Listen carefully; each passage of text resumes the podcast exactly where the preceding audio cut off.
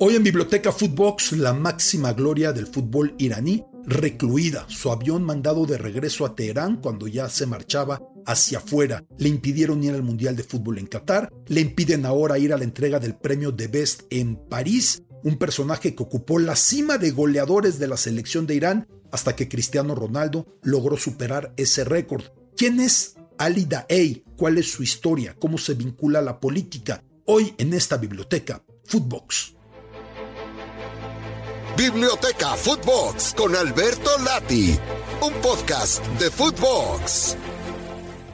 Biblioteca Footbox, qué privilegio saludarle. Biblioteca, sin embargo, que debe de tocar temas sensibles, desagradables, por supuesto, condenables y que tendrían que ser evitables. Porque quizá usted recuerde que durante la Copa del Mundo de Qatar, de la que han pasado un par de meses, la selección iraní jugó bajo una presión tremenda. En las gradas, aficionados iraníes protestando por las condiciones y derechos humanos en su país a raíz del asesinato brutal de Maxa Amini, esta chica de 22 años que por colocarse de mala manera el hijab, la cobertura del cabello, fue víctima de brutalidad policial y en la tortura falleció. Entonces las mujeres salieron a protestar, a lanzar sus hijabs, sus cubiertas, sus pañuelos para el cabello, en hogueras públicas, en fogatas públicas, acudir a cualquier lado mostrando el cabello. Una manera de protestar era cortándose el cabello en público para desafiar esa normativa.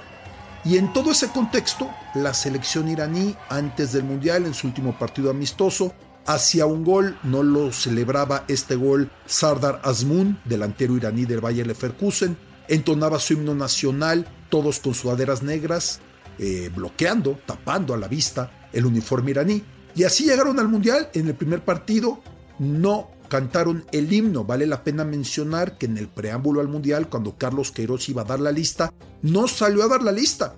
El entrenador de la selección iraní, el portugués Queiroz, no compareció un día después ya lo hizo. La razón por la que no compareció fue que la República Islámica y su régimen, que es un régimen religioso, los ayatolas, fundamentalistas, le querían imponer quién sí y quién no, qué jugador eh, excluir de la lista por sus posturas políticas y por sus manifestaciones en todo este tema de las protestas a raíz de la muerte de Maxa Amini, el asesinato de Maxa Amini y la consiguiente represión, porque de entonces a la fecha se calcula que han sido asesinadas unas 500 mujeres en Irán por las protestas, por manifestarse pacíficamente, por manifestarse pasivamente. Han sido asesinadas al menos 500 mujeres, es lo que reportan ONGs entendidas y enteradas en un caso muy complicado por la opacidad y por el aislamiento que impera en Irán. Pues bien, llegó el Mundial y finalmente la selección iraní con mucho corazón fue avanzando. Su partido contra Estados Unidos, pese a la tensión política que lo rodeaba, terminó de muy buena manera, incluso con abrazos entre los jugadores. Todo fue demasiado bien. En aquellas jornadas, en aquellos días, emergía el nombre del futbolista más importante que ha tenido Irán, Ali Daei, quien en sus redes sociales respaldaba las protestas, exigía al gobierno un alto a la represión, a la violencia, a la respuesta desproporcionada a manifestaciones pacíficas, exigiendo libertad de las mujeres en Irán, contrastada, suprimida, atacada, violentada, de la peor de las formas. Pues Salida Ey en ese momento cayó de la gracia del régimen iraní. Ahora iré a su historia para ver cómo ha caído de la gracia en otros momentos de diferentes maneras. Unos días después del Mundial, el 27 de diciembre, estamos hablando de que había pasado una semanita y poco más de la final del Mundial, ocho o nueve días de la final del Mundial. Alida Ey tomaba un avión con su esposa y su hija hacia Dubái. Esta noticia pasó desapercibida por algunos motivos. Pasó desapercibida porque el Mundial era muy reciente, porque estábamos en periodo de vacaciones, porque estábamos cerca de la fecha en la que fallecería el gran Edson Arantes do Nascimento Pelé, y eso también llenaba de información. los rotativos deportivos y la información del mundo vinculada al fútbol, no trascendió mucho la noticia de que cuando el avión que llevaba a bordo a Ali Daei, el mítico delantero, con su esposa y con su hija, de Teherán, capital iraní, a Dubái, fue detenido, obligado a descender en la isla iraní de Kish, en el Golfo, y ahí descendieron los tres, Ali Daei, su esposa, su hija, por la fuerza la policía los bajó y los mandó de regreso a Teherán. Ali Daei decía, nadie me había dicho que yo estaba detenido, nadie me había dicho que yo estaba arrestado, nadie me había dicho que yo enfrentaba algún tipo de persecución. De nada sirvió. Ali Daei fue enviado de regreso a Teherán. Ali Daei, que no pudo ir al Mundial de Qatar, porque ya el gobierno de Irán le impidió salir, sin tener cargos en contra. De facto, él no puede salir. ¿Por qué? Porque protestó, porque respaldó, porque se expresó a favor de los derechos humanos de las mujeres que están siendo crónicamente asesinadas en Irán. Insisto, al menos 500 mujeres por manifestarse han sido asesinadas de la peor de las maneras en este país. Ali Daei ahora fue invitado a acudir a la entrega del premio The Best, que se va a otorgar en unos días más, el 27 de febrero, en un par de semanas, en París, en 10 días, en París. La entrega del premio, en el que sabremos quién fue el futbolista del año, si Karim Benzema, si Kylian Mbappé, si Lionel Messi. Ali Daei es un habitual de este tipo de eventos. Hay que recordar que para el sorteo de grupos de Qatar 2022, Ali Daei estuvo en Qatar. Fue una de las manos que estuvo moviendo las eh, pelotitas, las bolitas para sacar los papeles de los países e irlos clasificando por grupos y por cruces y por llaves. Ali Daei entonces no le permitieron ir al Mundial, regresaron su avión a fines de diciembre y ahora sucede esto. Se le impide ir a la entrega del The Best.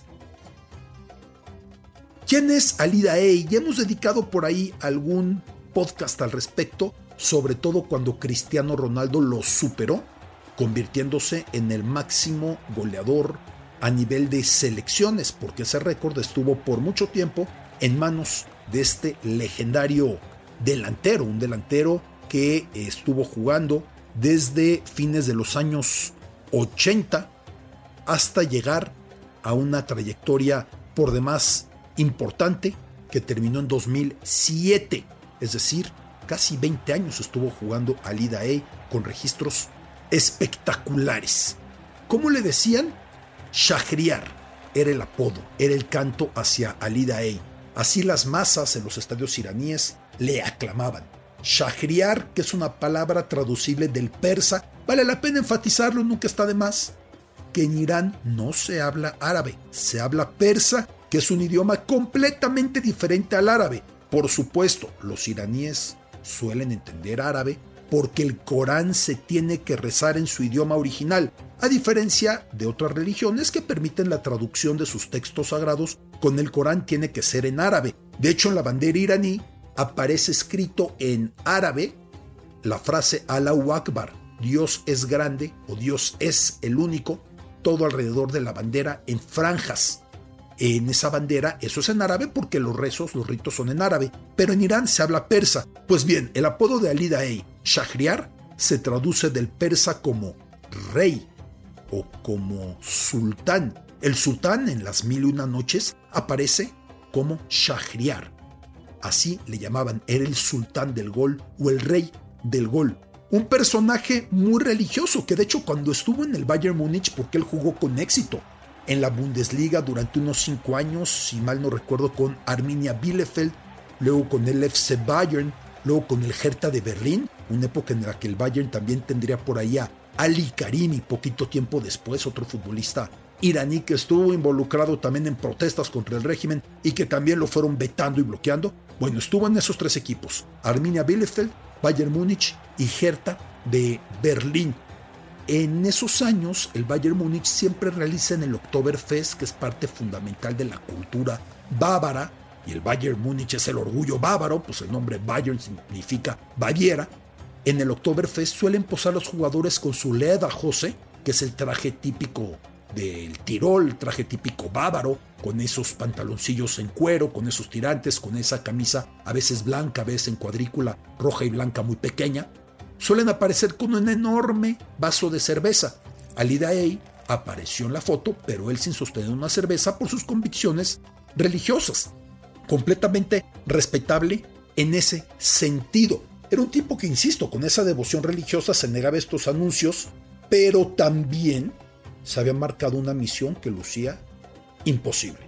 Él se había fijado la misión de anotar 110 veces para la selección de Irán, porque en la numerología musulmana y árabe, el nombre Ali equivale a 110. Es decir, esto pasa también en el hebreo. Cada letra son esquemas alfanuméricos, cada letra equivale a un número.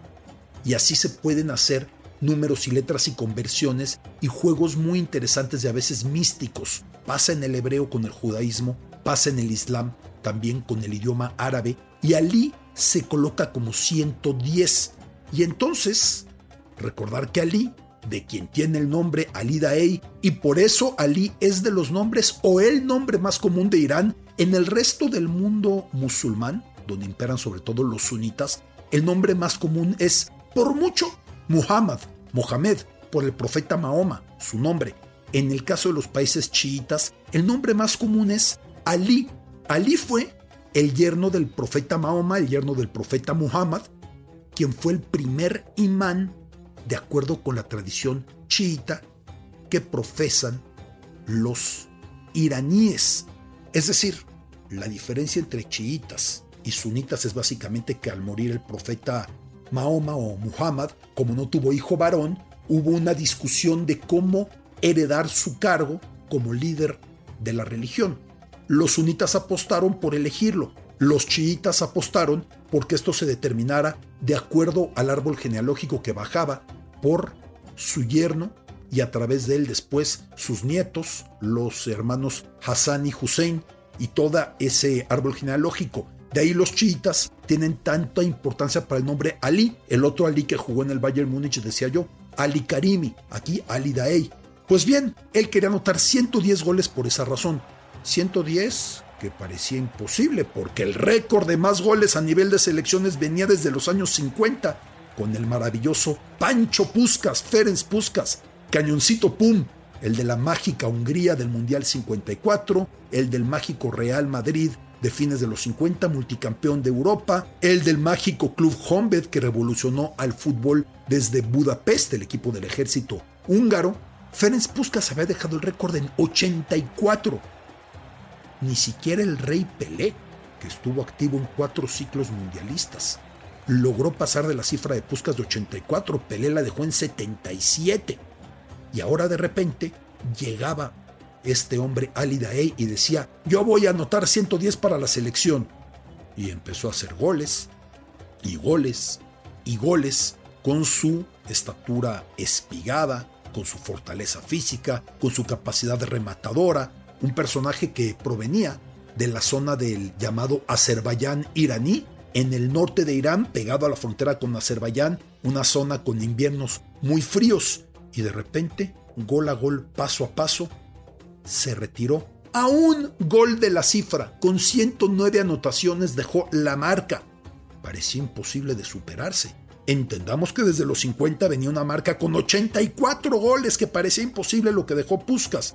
Pues salida ahí la elevó hasta 109. Un desafío absoluto de esa cantidad. Un personajazo, un personaje de verdad muy importante que además él había tardado en empezar su carrera porque el fútbol había frenado en Irán a causa del conflicto Irán-Irak, chiitas contra sunitas en aquel momento, aunque desde que cayó Saddam Hussein, Irak tuvo un giro hacia el chiismo en las personas que lo manejan, pero ese conflicto Irak-Irán de los años 80 hizo que no hubiera fútbol y que tuviera su servicio militar muy largo. Por eso empezó más tarde. Sin embargo, llegó hasta 109, a uno de la cifra que se podía leer como Ali, su propio nombre, pero sobre todo Ali, el yerno del profeta Mahoma, de donde proviene toda la tradición chiita. Este crack, después de su gran carrera futbolística, se convertiría en director técnico y en 2008, como tenía que pasar con alguien de su magnitud, llegaría a seleccionador nacional. El equipo nacional de Irán, conocido como Team Meli, lo elegía. Todo iba perfecto. De repente tuvo una derrota frente a Arabia Saudita. Entendamos que Irán es la mayor potencia chiita, Arabia Saudita es la mayor potencia sunita, son partidos muy cargados de rencor y entonces fue destituido contra todo pronóstico. ¿Por qué lo echaron? Porque Mahmoud Ahmadinejad, el entonces mandatario iraní, muy polémico, muy escandaloso, había ordenado directamente su destitución. Siempre lo dijo Ali Daei y tiempo después, a través de Wikileaks, quizá recuerde usted aquella filtración masiva de documentos diplomáticos de Estados Unidos, ahí se confirmó que había sido destituido directamente por Ahmadinejad, como él mismo había intuido. Esos goles ya quedaron atrás a través de lo que ha logrado Cristiano Ronaldo. Ya le quitó la cima de los goles internacionales al Shahriar Ali. Sin embargo, el personaje se mantiene muy en boga, se mantiene completamente en boga porque a través de la cuestión política ha sido muy vocal apoyando a las mujeres de Irán. Y parece increíble lo que sucede con Ali Daei, porque de repente nos encontramos con que en Egipto, la máxima gloria o una de las máximas glorias de su fútbol, Mohamed Abutrika, está hoy colocado en la lista de terroristas. Y nos encontramos con que en otros países como Turquía, Hakan Shukur, de las máximas glorias del fútbol turco, la figura de la selección turca en el Mundial 2002 que llegaron hasta semifinales, está eh, exiliado, tuvo que huir, refugiarse en Estados Unidos lo último que se supo era es que era un conductor de un taxi en la capital Washington DC. ¿Por qué los futbolistas terminan las máximas glorias de estos países de esta manera? Porque para el gobierno de estos países totalitarios, es el más radical y siniestro conmigo o contra mí. Y el contra mí lo traducen como terrorismo, como echarlos fuera, como prohibirles salir. A Lidaei le impiden salir del país. A Hakan Shukur lo obligan a refugiarse como se pueda y a ser conductor de un taxi en Estados Unidos. A Abutrika lo colocan en la lista de terroristas, el mismo Abutrika que vale la pena mencionar que cuando fue la catástrofe de Puerto Masri, aquel partido del Al-Ahli, de una brutal represión de las fuerzas leales a Hosni Mubarak, que había sido depuesto, ya he contado esto varias veces en capítulos, en podcast de Biblioteca Footbox, el mismo Abutrika que en el vestuario del Al-Ahli rescataba aficionados que estaban siendo golpeados y masacrados por las autoridades leales a Mubarak para salvarles la vida y que fue de las voces que se levantaron en ese sentido. Así que la crisis en el fútbol iraní sigue. ¿Cambió algo? No cambió nada. Sardar Azmoun, después de que fue el personaje que fue más vocal en contra de la represión, está de vuelta jugando en Alemania con el Bayer Leverkusen y seguramente no volverá a pisar Irán porque así le iría. Así le está yendo a Ali Daei. Una gloria del fútbol que no pudo ir al Mundial que no puede ir a la entrega del The Best, lo de menos es estar ahí, vamos, lo de menos es ir al auditorio, lo de menos es ir al estadio. Es lo que representa el arresto, el tenerlo recluido, el no permitirle moverse como respuesta a que él ha estado del lado de las mujeres. Y el nombre del estadio en el que juega la selección iraní siempre será bueno recordarlo, es Azadi. Azadi, que se traduce como libertad lo que buscan, lo que reivindican, lo que exigen, sobre todo libertad de entrada para vivir, no ser golpeadas, no ser torturadas, no morir como están muriendo, como murió Maxa Amini, como han muerto más de cinco centenas, más de 500 mujeres, más de medio millar de mujeres, simplemente por manifestarse. En tiempos de Ali Karimi ya hubo una protesta también porque Ali Karimi en un partido de la selección iraní utilizó una muñequera verde alusiva al color de las protestas por el fraude que estaba realizando Mahmoud Ahmadinejad en Irán. Así le terminó yendo a Ali Karimi, que estuvo suspendido, que fue desprovisto de todos sus derechos, que en cuanto pudo se fue del país. Ahora le toca a Ali Daei, y sin embargo la FIFA lo invitó y se conformó que le dijeron, no, fíjate que no puede ir, ah, no puede ir, pues ni modo, no va a ir a la entrega del The y nada más, pero no se hace absolutamente nada más en este sentido. Es un drama lo que se está viviendo, es una situación muy complicada. Recientemente otro futbolista iraní, Amir Nasser Azadani, había sido sentenciado a muerte, finalmente lo dejaron en 16 años de prisión. ¿Cuál fue el cargo bajo el cual se le procesó? Auxiliar en una guerra contra Dios. Y todo por apoyar a las mujeres de Irán. Así esto, hacia el fanatismo, hacia el fundamentalismo. Biblioteca Footbox. Esto fue Biblioteca Footbox, un podcast con Alberto Lati, exclusivo de Footbox.